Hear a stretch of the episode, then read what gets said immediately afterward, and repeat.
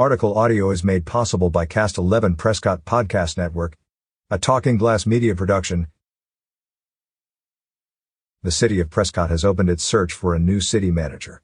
The city has contracted with Columbia Limited, an executive recruiting service to manage the search. Applications for the position may be submitted through March 6, 2023. The city manager position and candidate profile can be seen on the Columbia Limited website. For candidates to be considered for this professional opportunity, they need to email a cover letter and resume to apply at columbiota.com, naming their files last.first.cl and last.first.resume. For questions regarding the recruitment process or the opportunity, please visit the Columbia Limited website at Michael Lamar, the current city manager announced his resignation to pursue other interests in the private sector. Lamar will stay on with the city until February 14, 2023. Deputy City Manager Tyler Goodman has been named the interim city manager while the city conducts a nationwide search to fill the position.